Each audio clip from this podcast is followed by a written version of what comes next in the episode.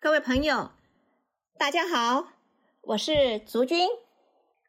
两年前，母亲一百零三岁过世，我仍旧常常都到她的房间，坐在她的化妆台前，看着她跟父亲的合照，想着他们两位现在在天堂，父亲仍然那么宠爱母亲，什么事都让着母亲。母亲口中说的贵人。父亲就是在他三十三岁的那年出现。上帝真是恩待我，父母给我一个温暖的家，我非常非常爱他们，尊敬他们，顺从他们。他们经过大时代的洗礼，更造就他们的气度跟风范。我的母亲出生就裹着小脚，她是独生女，她跟其他的。他的其他兄弟姐妹都夭折了。母亲十三岁的时候，他的母亲也过世了。他父亲不久就续弦，继母带了一个儿子。母亲就觉得父亲不像以前那么爱他了。母亲属虎，个性很豪迈，在中学的时候不爱读书，喜欢做老大，常常身旁带了一群同学去吃喝，账单。则请店家向他父母父亲收，过了开心又糊涂的青少年。继母过门不到一年，我的外祖父就过世了。母亲把家里面的房契藏在院子里，而继母找了在法院的亲戚，把母亲当小偷一样的去关。后来大伯来保他，他才说出房契藏匿的地点，同时要求。地契也要分一份给哥哥，就是大伯过继给父亲的儿子。当时的观念是传子不传女，母亲的个性真是敢做敢当。母亲十六岁那个时候，跟邻居苏小姐玩在一起。苏小姐时髦又会打扮，母亲就跟着注重装扮，跟陪陪苏小姐去应征电影明星。后来，母亲跟着苏小姐到处奔波玩乐。当时，某大报长得风度翩翩又喜爱摄影的名记者，跟明星之路刚起步的苏小姐来往密切。苏小姐甚至为此离家出走。母亲送他们上火车，并献上无比的祝福。几年后，母亲跟从事医药生意的药剂师结婚。由于药剂师到全省，嗯，到处跑，各省到处跑，母亲自然把，啊、嗯，中国各省都跑遍了。生性豪迈的他，心胸也因此更开阔了。后来战争爆发，母亲一个人带着婆婆跟小姑，一起逃难到租界地，干练沉着的处理事情。母亲展现北方人强悍勇敢的作风，着实让婆婆跟小姑刮目相看。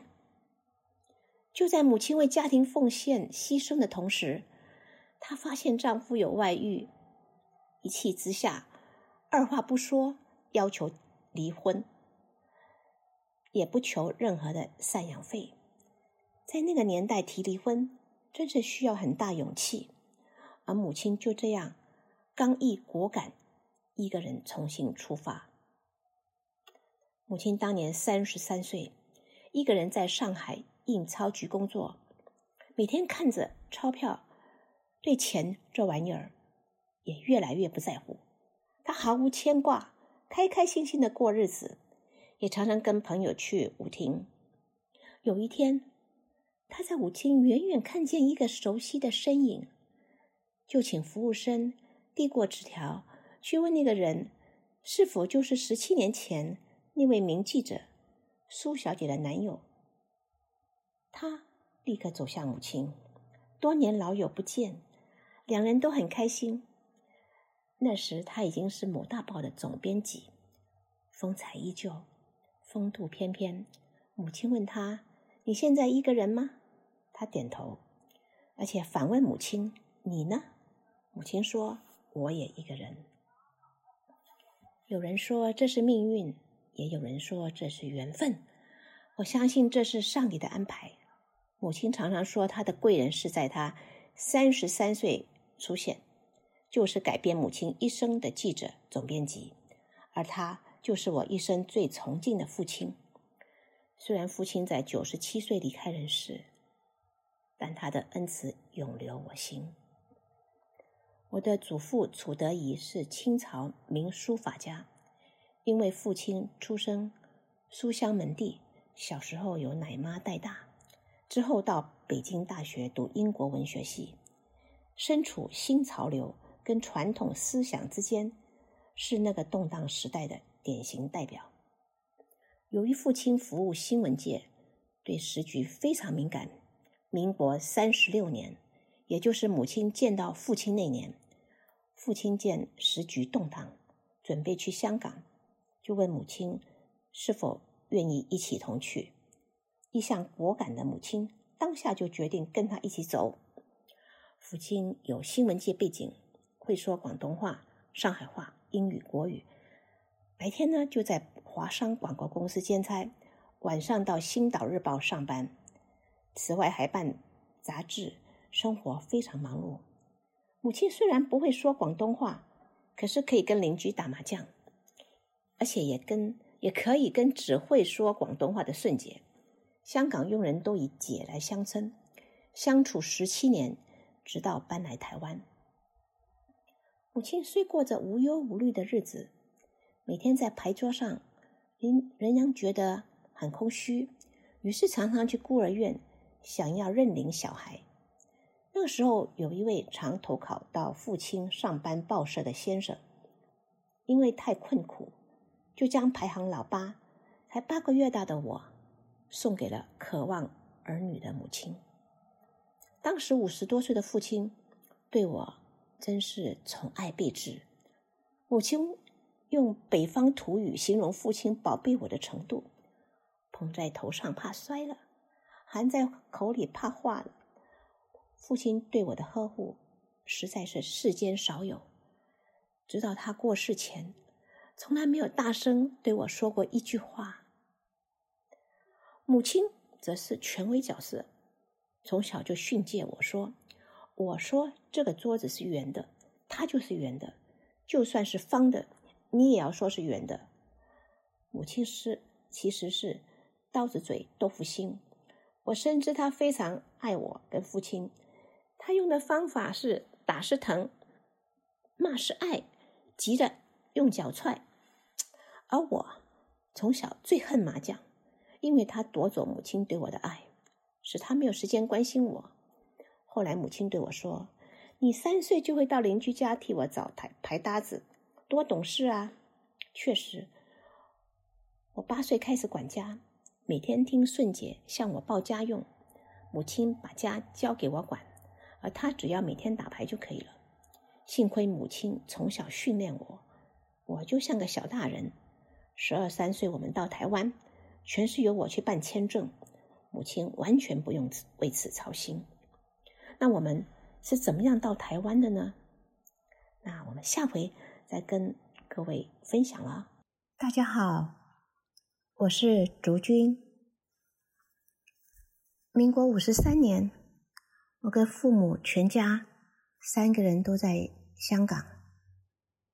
那天，母亲照常在牌桌上，突然那位常来跟爸爸密谈的叔叔造访，顺姐，就是对我家最忠心的保姆，他就把母亲从牌桌上请下来。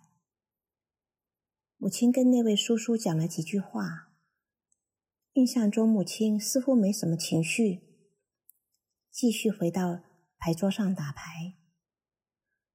当晚，母亲告诉我，父亲已经离开香港了，叫我明天去办签证。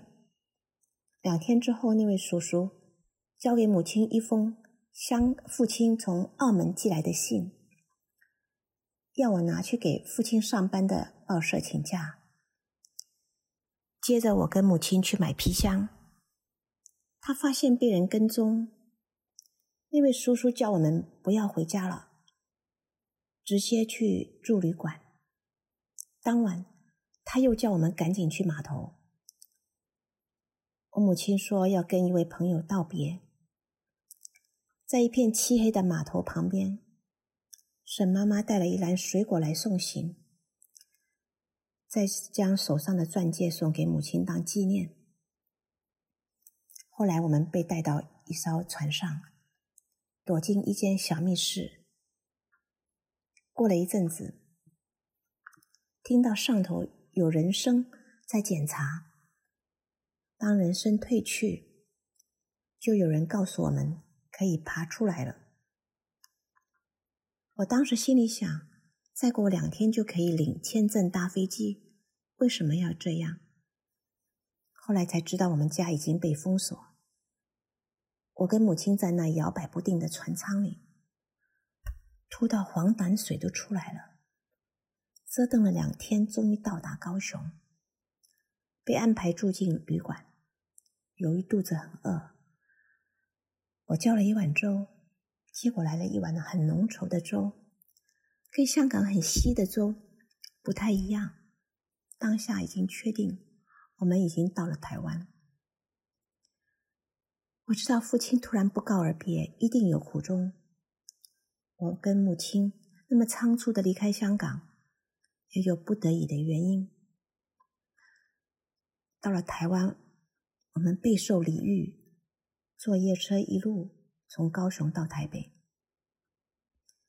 在台北火车站见到一星期不见的父亲，我喜出望外的奔向父亲。原来父亲是情报员，母亲对此一点都不知道。在我印象中，他竟完全不慌张，临危不乱，不乱。不动声色地听从指示，在香港的时候，连一样东西都不敢动，以免打草惊蛇。母亲什么也没跟我说，因为她可能跟我一样什么都不知道。那年三月二十一号，父亲以投奔自由、反公义师身份召开中外记者招待会。原来他在香港化名十七年。回到台湾之后，总算可以用真实的名字来度过他的后半生。因为父亲是跟世新大学董事长陈固舍我先生是北大同学，而且在大陆的时候，曾经在陈顾董事长报社任总编辑。于是父亲来台之后，到世新任教，后来也到，后来我也到世新读书。三十岁，我嫁作洋人妇，不会说英文的母亲，居然能够跟洋女婿相处三十多年。四十岁，我做了妈妈，母亲盼了十年，终于当了外婆，将生活重心转向照顾外孙女。隔年，九十七岁的父亲因因为一场感冒转肺炎，一个月内过世，母亲悲痛不已。我们都在她身旁陪伴，常去教会，他才慢慢走出悲伤。我想这是上帝的恩典，我有机会亲自照顾母亲，亲眼看到母亲因为小脑受损，走路不平衡，大脑也萎缩，被医生诊断为老人失智症。他的情绪有出奇云霄飞车般起伏，忘记自己的名字。忘记吃过饭了没？度过一段不断重复一些动作，不断把东西丢出去，再收回来，咬人、打人、骂人，半夜大叫。有时候母亲又能很清楚的一遍又一遍的诉说往事，好像从这个世界到另外一个世界玩一玩又回来了。有时候又能够条理分明的跟我谈事情。年轻时候爱玩的母亲。九十多岁，每天一早问我：“宝贝儿，今天有什么节目？我们上哪去玩？”于是我每天带着母亲到处玩耍，逛公园、赏花、看京剧、听相声，还有京韵大鼓。每个月到父亲的墓园，一起去教会做礼拜，参加教会的老人常青。还有陪母亲每天半小时健脑卫生麻将。从小，我最恨麻将夺走了我的母爱，但是后来，我却每天要应拥一起陪着母亲打麻将。陪伴母照顾母亲是我的生活重心，每天抱她亲她，说爱她，唱世上只有妈妈好。母亲也会跟我一起唱从前教她教我的北京小调。在我的记忆里，我妈妈没有什么不开心的事，她天生就有一份自在，她总是开开心心、云淡风轻的过日子，从来不为明天忧虑。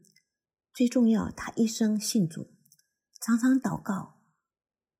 母亲非常幸运，有一位具有高度修养，而且非常宠爱她的丈夫。只要我妈妈开心，父亲总是顺着母亲。不忘初衷，父亲真的做到了。我问父亲如何能够忍受母亲每天去打麻将，我父亲回答我说，在他心里，母亲依旧是当年那非常可爱的模样，只要我妈妈开心最重要。父亲九十七岁的时候，每个星期天，我俩可以聊上一两个小时，还意犹未尽。电话号码邮局。银行账号永远在他脑中，连我们卖了两年多的车子，他有一天在车上，居然还居然还认得前面来的车子曾经是我们的，因为他记得车牌号码。他更有过目不忘的本领，九十七岁仍然可以写得一头一手�樱桃小楷。我想父亲能够。九十七岁，头脑清楚，身体健康，心境平和，宽容大度。母亲能够成为一百零三岁的人瑞，除了他们豁达的个性、信仰，还有家人围绕他们，在他们年迈的时候，都一直表达他们与家人一起很开心、很满足。在此追思父父母。我很感谢我有个好家庭，有非常疼爱我的父母亲，让我在浓浓的爱里长大。我很感恩他们，谢谢大家。